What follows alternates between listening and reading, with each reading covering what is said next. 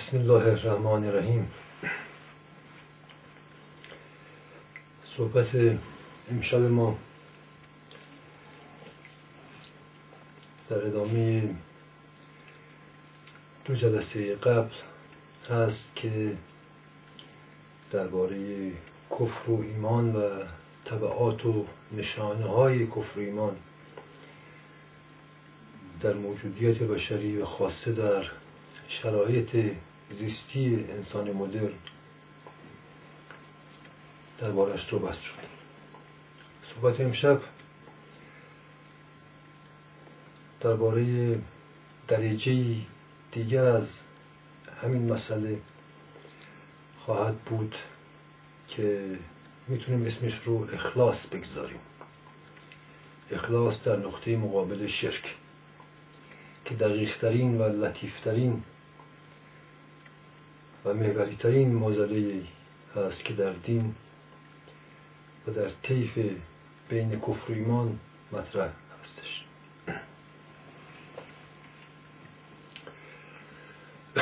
قبل از هر چیزی متذکر میشم که همیشه دوستان و کسانی که حرفا و نظریات من رو میشنوند. همه کم و بیش و به بیانها و احساسات متفاوتی یک مسئله رو به طور گفته و ناگفته پنهان و آشکار به من میرسونند. و اون اینه که آقا آنچه که شما درباره دین و معرفت و کلا انسان بودن و راه رشد و تعالی انسان پیش روی می‌گذارید یک امریست مطلق و ناب و لذا ناشدنی و محاله. انسان به خصوص انسان مدرن هرگز نمی‌تونه این گونه که شما میگید زندگی کنه و بر این اساس نگاه و قضاوت و احساس داشته باشه و تصمیم گیری کنه. این یک اتهامی بوده از قدیم تا به امروز تا اونجا که من یادم میاد همیشه بر من بر افکار و گفتارم و نیز بر راه و روش من از زندگی وارد شد. مطلق گرایی نابگرایی و لذا محال گرایی.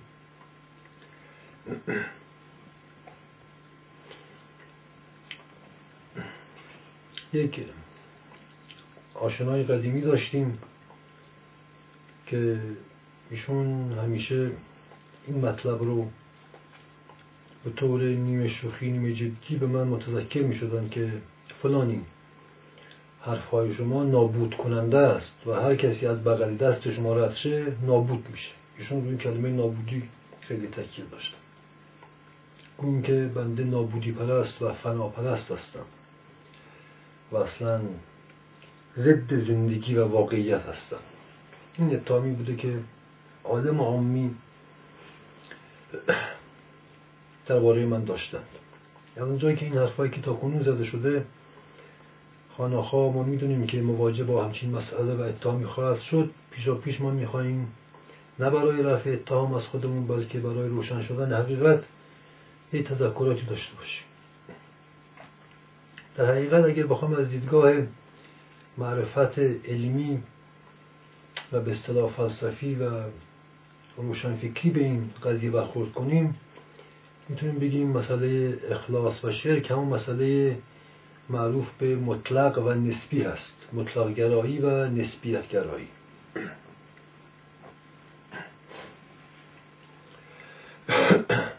ما می‌بینیم که این اتهام امروزه فقط به بنده نیست که زده میشه بلکه ما می‌بینیم که از جناه مقر فرماندهی کفر و ستم و استکبار یعنی امریکا و سرلمداران استکبار جهانی و هر کسی که در جهان بخصوص در جهان اسلام دم از اصالت و شرافت و ایمانی بزنه متهم به همین مطلق گرایی میشه که اسمش بنیادگرایی هست. بنیادگرایی اسلامی همین منظور داره. این اتهامات چیز جدیدی نیست.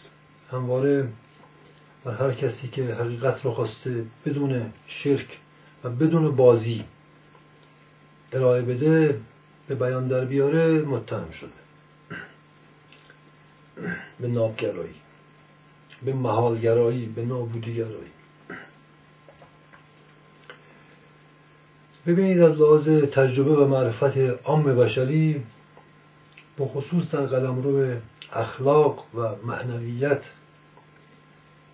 یک مسئله محرزه و اون اینه که انسان مخلوق است مخلوق هم محدود است و یک موجود محدود نیز نسبی است. یعنی انسان نمی‌تواند خدا باشد و همچون خدا زندگی کند. در این شکی نیست. چون مطلق ناب آن خالص آن واحد آن احد و آن سمد خود خداست. خود خالق است.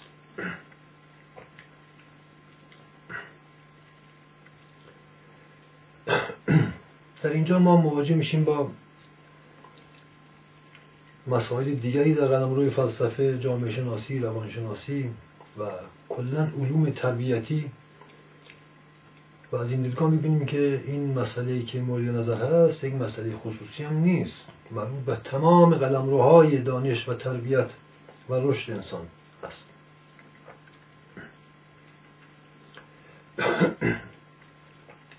ما می‌دانیم که انسان موجودی است نسبی.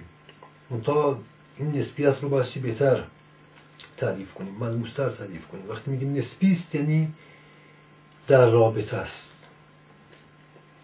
در واقع انسان موجودی است. منصوب و مربوط و مشروط و مقید و محدود. اصلا موجود بودن همین است. همونطور که انسان روحی است اسیر در خاک در تن پس محدود و مشروط است و لذا منصوب است یعنی نسبی است. یعنی نمی‌تواند خدا باشد نمی‌تواند ناب باشد. ولی دین دین خدا همواره انسان رو انسانها رو دعوت کرده که مطلق گرا باشند. روی به مطلق داشته باشند. خداپرستی یعنی همین یعنی مطلق پرستی خب ببینید مطلق پرستان کامل و واقعی در طول تاریخ انبیا و اولیا امامان و مخلصین و عارفان کامل بودند.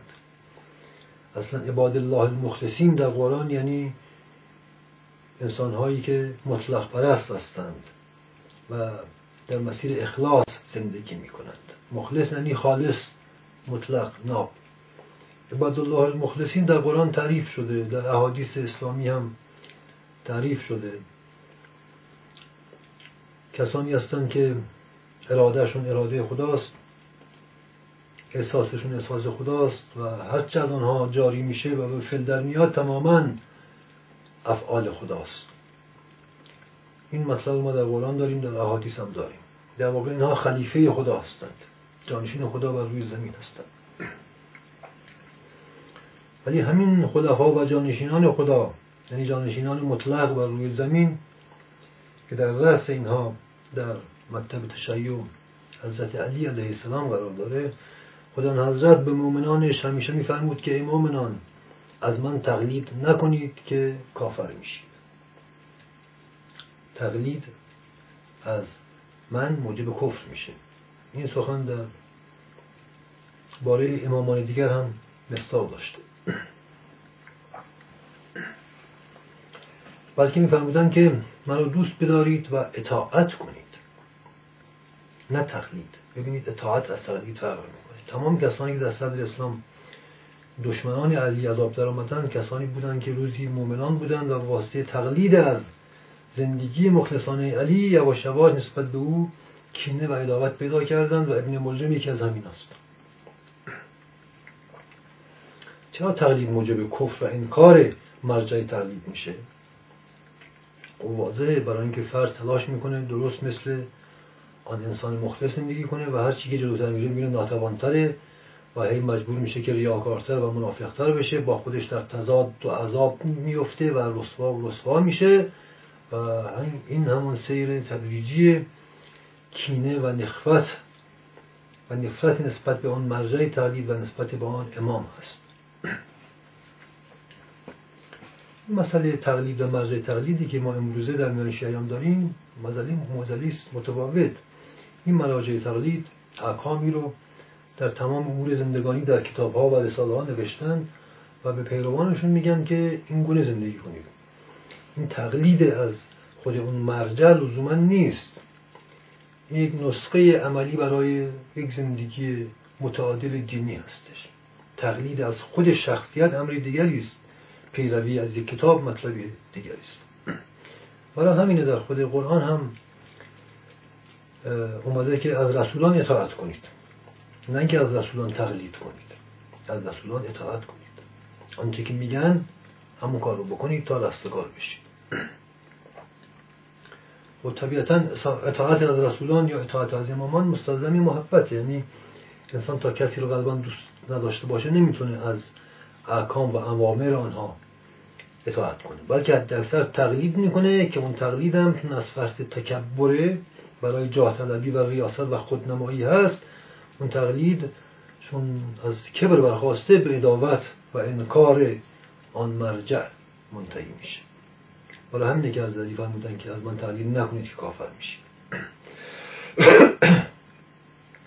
ما دیدیم در صدر اسلام خیلی از رسول و علی علیه السلام تقلید کردن. مثلا سنگ به شکم میبستن و ما دیدیم که همه اینها دشمنان پیامبر و امام از آب در اومدند خب بنابراین آنهایی که خود به قدم روی اخلاص یعنی به قدم روی مطلق می‌رسند و عباد الله برجرکه عباد الله المخلصین وارد میشن خب طبیعتا آنها جهادهای بزرگی کردند و مد نظر الطاف ویژه الهی بودند و برگزیدگان خدا بودند. خدا هم آنها را یاری کرد تا به این مقام برسند. از چشم بیرونی به نظر می‌رسه که آنها اصفه اشد ریاضت کشی بودن حالا که مکتب و مذهب ائمه ما ریاضت کشی نبوده. بلکه این قدرت و قوت به اونها داده شد. آنها در همان زندگی که می‌کردن زجر نمیکشیدن اتفاقا لذتی میبردن که دیگر مردم نمیبردن همونطور که به مثل مولای رومی در مصنویش در جای شعری به این مضمون داره که برخی میپندارن که ماها داریم زجر می‌کشیم و دنیا رو سه طلاقه کردیم. حالا اینطور نیست. لذتی که ما از دنیا می‌بریم هیچ کس نمی‌بره. اتفاقا لذت رو لذت واقعی و لذت پاک و ماندگار و لذت بی ذلت رو هم فقط ما داریم از زندگی می‌بریم. این هم واقعیت است دیگر. برای همین از چشم بیرونی واقعا این اولیای خدا غرق در یک سکر و مستی الهی بودند از فرد لذت برای همین برخی ها میپنداشتن که چه بسا آنها الله خمر مصرف می‌کردند این مستی از فقر و گرسنگی آنها بود نه از خمر آنها ولی اگر از شرابی بود از آن شرابن تهورا بود نه شرابن انگورا خب گفتیم مطلق و نسبی مطلق خداست خالقه. یعنی همون وجود مطلق. و همون کسی که یگانه است و هیچ شریکی نداره و بینیاز از غیر خودشه. احد یگانه از سمده یعنی بینیازه نم یلد و لم یولده یعنی نه علت داره نه معلول یعنی مطلقه. نه پس داره نه پیش. و لم یکن له کفوفا احده و به هیچ کس و هیچ چیزی هم شبیه نیست. ولی مخلوق موجود اینطور نیست. او نسبی است یعنی منصوب و مربوط است. موجودیتش همون مربوطیت و منصوبیت و نسبیتشه. نسبت به کی؟ ربط به چه کسی داره؟ به خدا. مخلوق در رابطه و نسبت با خداست که اصلا وجود داره و می‌تونه وجود داشته باشه. کل عالم هستی و هر آنچه که در آن هست و هر موجودی منصوب است به خدا. و چون منصوب است به خدا موجود است. ولی خداست که منصوب و مربوط به هیچ کس و هیچ چیزی نیست. فقط خود خود خودش. برای همینه حکیمان از قدیم و عرفا وجود رو مترادف با عشق می‌دونستن. عشق یعنی رابطه اشد رابطه. شدیدترین رابطه ها یعنی عشق. و لذا آن موجودی که در شدیدترین رابطه نسبت به منشأ عشق منشأ وجود یعنی خداوند داره او موجود تره که چنین کسی در واقع یک مؤمن مخلص. برای همین یک مؤمن مخلص در واقع میشه گفت در اشد نسبت و ارتباطی با خدا قرار داره تا حدی که به قول حضرت رسول اکرم میفرمود که علی مماسی بر ذات خدا است. اینها دیگه مماسی بر ذات خدا بودن و بلکه فنایی در ذات خدا بودند. و لذا خدایگونه بودند ولی مابقی اینطور نیستن. و نمی‌تونن این آسانی اینطور باشند و قرار هم نیست که هم اینطور باشند در خود فلسفه جدید هم به خصوص در مکتب اگزیستانسیالیزم که الله فکری نزدیکترین حد به عرفان اسلامی هست هم وجود این گونه تعریف شده. میگن که وجود یعنی رابطه. یعنی انسان خودش به خودی خود وجود نداره. خب این واقعیته. نه تن من مال خودمه. تن من حاصل رابطه پدر مادر من بوده و باز به خاک میره. پس من تنم نیستم خلق و خوی و روحیات منم تماما بخشیش ژنتیک بخشیش تربیتی است. بخشیش مربوط به جبرها و شرایط اقتصادی و سیاسی و جغرافیایی و فرهنگی و امثال هم هست ببین اینها هم همه من نیستم. همه از بیرون از وارد است. خب اگه بخوام اینها رو ارتباطات من رو با غیر اگه بخوام حذف کنم از من هیچ باقی نمیمونه نیستی باقی میمونه. خب پس تمام وجود من منصوب و مربوط به غیر منه. یعنی نسبی بودن رو بس بفهمیم. نسبی بودن یعنی, یعنی همین. یعنی در نسبت با سایر چیزها من وجود دارم. در ارتباطی با سایر چیزها هستش که من وجود دارم. در غیر این صورت نه جسمن و نه به لحاظ معنا نه به لحاظ هویت و صفات مطلقا وجود نداره. و نهایتا روح منه که روح منم از خداست. بنابراین اگه اون روح من داشته بشه در رابطه با خدا لذا من همان عدم هستم. آدم همان عدم. این هم این تعریف دیگری از مسئله نسبی یا نسبیت هستش. در نقطه مقابل مطلق و اخلاص و یگانگی و بینیازی. به بیان دیگر پس وجود انسان وقتی میگیم تماما رابطه است یعنی تماما نیازه. نیازی به غیر خود. این نکته دیگری هست که قبلا تو صحبتامون مورد بحث قرار گرفت.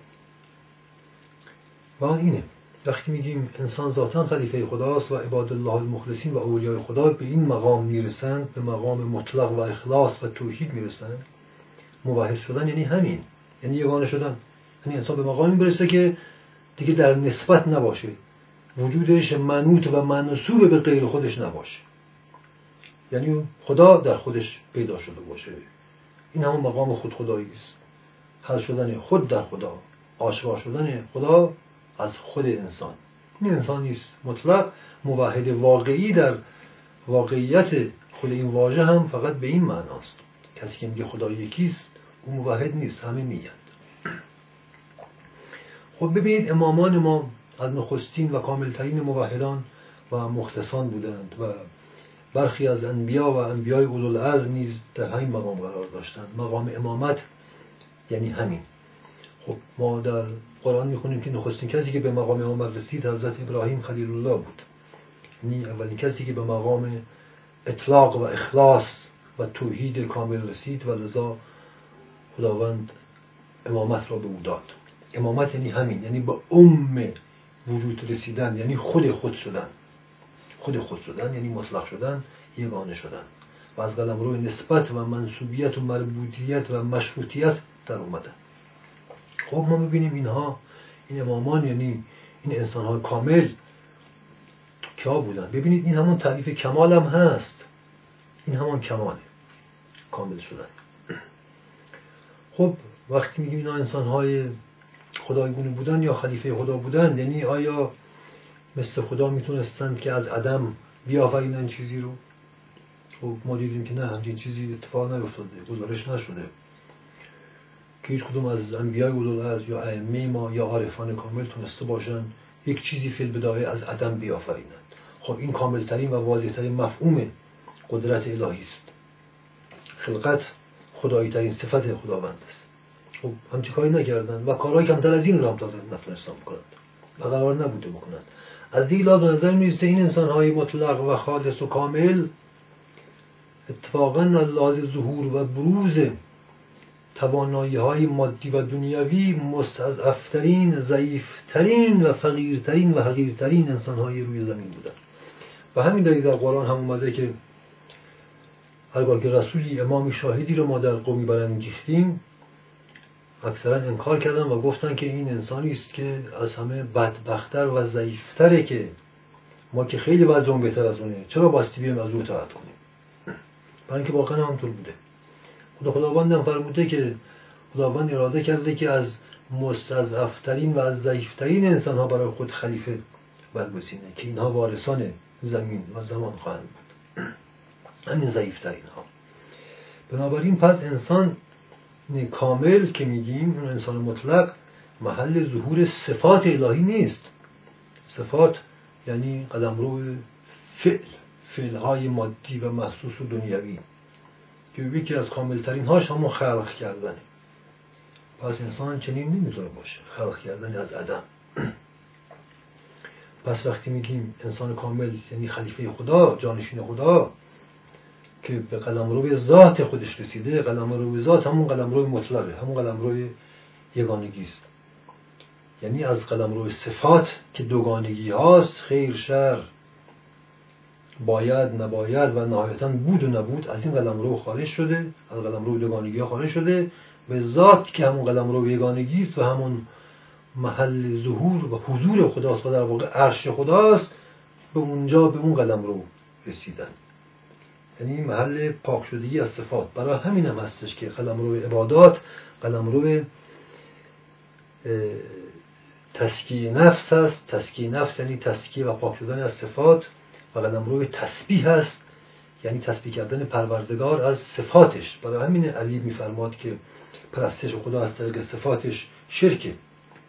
یعنی ما اگه رحمانیت خدا رو بپرستیم اینکه به ما رزق میده رزاقیتش رو بپرستیم یا قهاریتش رو بپرستیم یا قفرانش رو بپرستیم بخشایندگیش رو بپرستیم یا شفا و شفاعتش رو بپرستیم و این شکلی خدا رو اگه بپرستیم این شرکه. خب اکثر مردمان این شکلی میپرستن. برای همین قرآن میگه که اکثر مردمان مشرکن. نه این شکلی نباید باید یگانگی ذاتش رو پرستید. این پرستش هم با کلام نیست. گرچه از کلام شروع میشه. انسان بایستی برسه به این جایگاه. یعنی از صفات بایستی منزه بشه. برای همینه انسان در مسیر تکامل معنوی و دینی و عرفانی هرچی جلوتر میره از لحاظ قوای حیاتی ضعیف و ضعیف و ضعیفتر میشه. یعنی فقیر و فقیر و فقیر و فقیرتر میشه و به نظر می‌رسه مستمرا ضعیفتر ناتوانتر بیکستر و چه بسا مطرود و ملعون چه بسا مردمان ممکن قرار بگیره. همونطور که اکثر انبیا و امامان و عرفا در طول تاریخ به همچین وضعیتی می‌رسیدن تا جایی که حتی عزیزترین کسانشون هم اونها رو تنها میگذاشتن و چه بسا آنها رو ترد و لن می‌کردن و چه بسا به دست نزدیکترین کسانشون به شهادت می‌رسیدن همونطور که دو سه تن از امامانمان به دست زنانشان به شهادت رسیدند. این کمال فقر و تنهایی آنهاست. برای همینه عرفان اسلامی میگن راه معرفت راه تکامل سیر الله سیر فقر و فناست. یعنی فنا شدن از صفات یعنی پاک شدن از صفات و روز به روز فقیر شدن. این فقر و تنهایی در واقع نتیجه طبیعی سیر الله است. اونتا کسی در این مسیر گام برمیداره از فقر خودش درج نمی‌کشه بلکه انتخاب کرده. فقر و تنهایی با عزتی است که حتی شکر می‌کنه. همونطور که رسول اکرم فرمود که از فقر و فخری یعنی من به فقر خود مفتخرم از رسول اکرم در گمانم حدیث قدیر خم هست. در آنجا میفرمان که من سرور انبیا هستم. و تمام صفات و مقامات خودش رو برمیشماره ولی نهایتا میفرماد که من از بابت همه این صفات و سروری های خودم هیچ فخری بر شما مردمان ندارم. من فقط از یک بابت بر شما مفتخرم و بر همه شما فخر, فخر می‌کنم و اونم فقر منه. از فقر و فخری. زیرا از همه شما ها من فقیرترم و فقر رو انتخاب کردن بنابراین انسان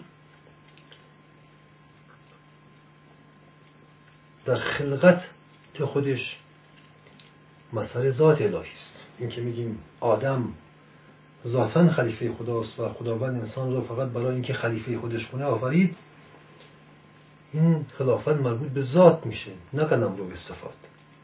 در قلم رو صفات ما در عمل می‌بینیم که انسان ناتوانترین جاندارانه. هر جانداری هر حیوانی از انسان تواناتره و مستقلتر و بینیازتره هر حیوانی پس این مقام خلافت اللهی مربوط به ذات میشه نه صفات. در روی صفات چنین چیزی نیست.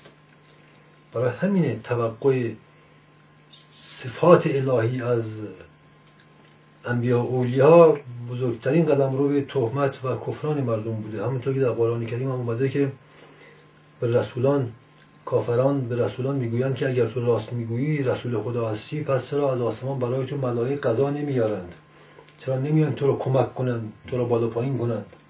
خب ببین چرا تو از ما ضعیفتر و ناتوانتری تازه ما از تو قویتریم هم پولدارتریم هم گردن کلوفتریم هم رعیت داریم و ریاست و سیاست داریم و تو از همه تناتر و بیکستری خب ببینید اینها تمام همین معنا رو تداری می‌کنه.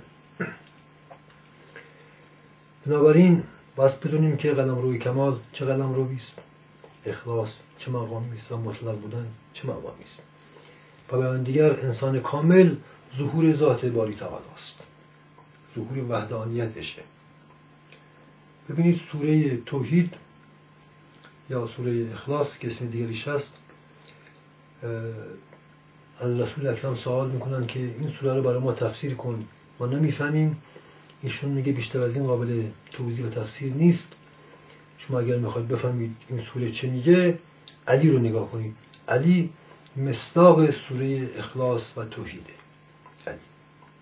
یعنی احد یگانه است تک و تنهاست وجودی مربوط و نسبی نداره وجودش مشروط نیست خود خودشه دو سمده یعنی بینیاز مطلق به هیچ چیزی و کسی نیاز نداره. این سمد بودن خودش بیانی از احد بودنه. و بعد لم یلد و لم یولده لم یلد یولد یعنی نه اینکه نه زایده شده نه میزایانه. خواهد اینطور باشه علی بالاخره زایده شده مادر داشته و خب فرزندم که داشته. مسئله اساسی تر از اونه. یعنی اینه که نه به گذشته خودش وصله نه به آینده خودش وصله نه از گذشته تغذیه می‌کنه نه از آینده از پس پیش پاکی ما در قرآن کریم داریم که اولیاء خدا کسانی هستن که از پس و پیش یعنی از گذشته و آینده بی نیاز و پاک و راه نه از گذشته تغذیه می‌کنند نه حسد گذشته رو دارند نه گذشته پرست و نجات پرستند و نه آینده پرستند و بر اساس نژاد و نجات پرستی و فرزند پرستی و آتی پرستی و آرام پرستی زندگی می‌کنند. نه خود در خودم و در اکنونیت خودشون زندگی می‌کنند و خود برای خود در خود کافی و وافی هستند و بیان دیگر لم یلد و لم یولد یعنی نه علتی دارند نه معلولی دارند. نه نیاز دارند که معلول داشته باشند تا این شکلی استمرار پیدا کنند.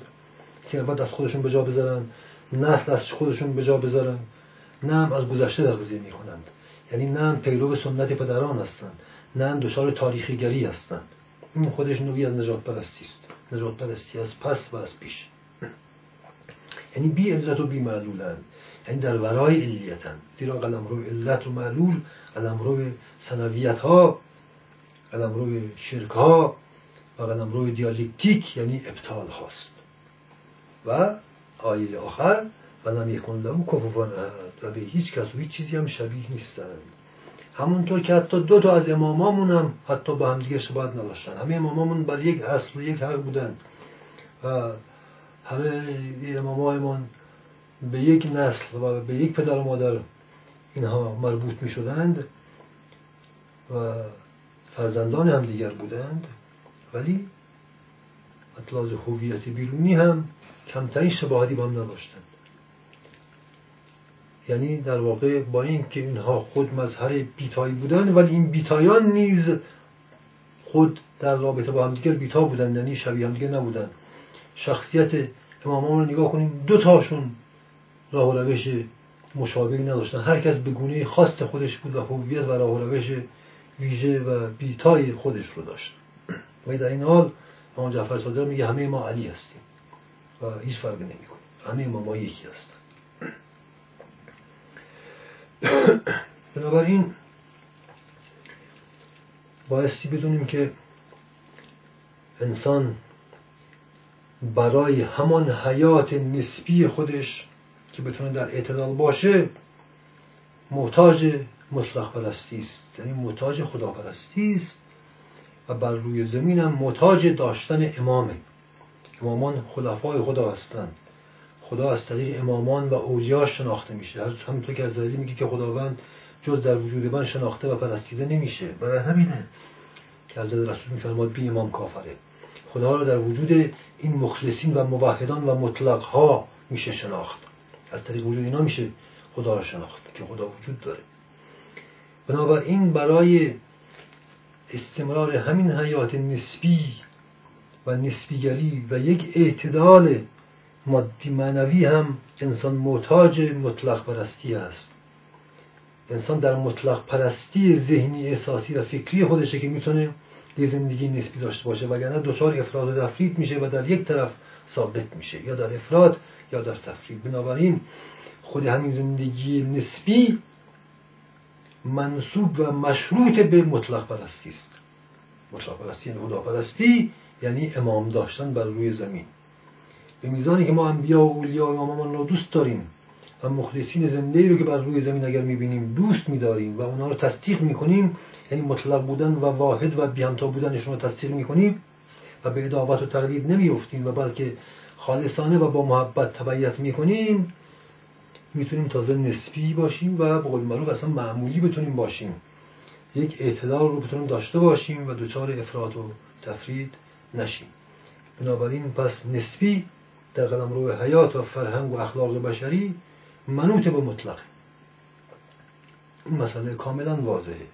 ما می‌بینیم کسانی که با مطلقیت با اخلاص و با یگانگی و با نابگرایی معرفتی و اخلاقی در ستیزند می‌بینیم که همه تباه شده تباه شدگان تباهکاران و جسمن و روحان بیماران و کسانی هستند که در انواع عذابها در حال سکوت و انحطاط هستند.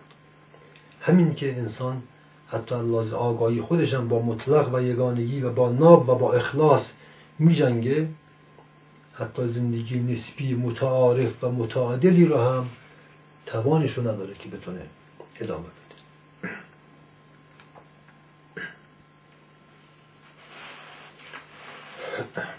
خب ببینید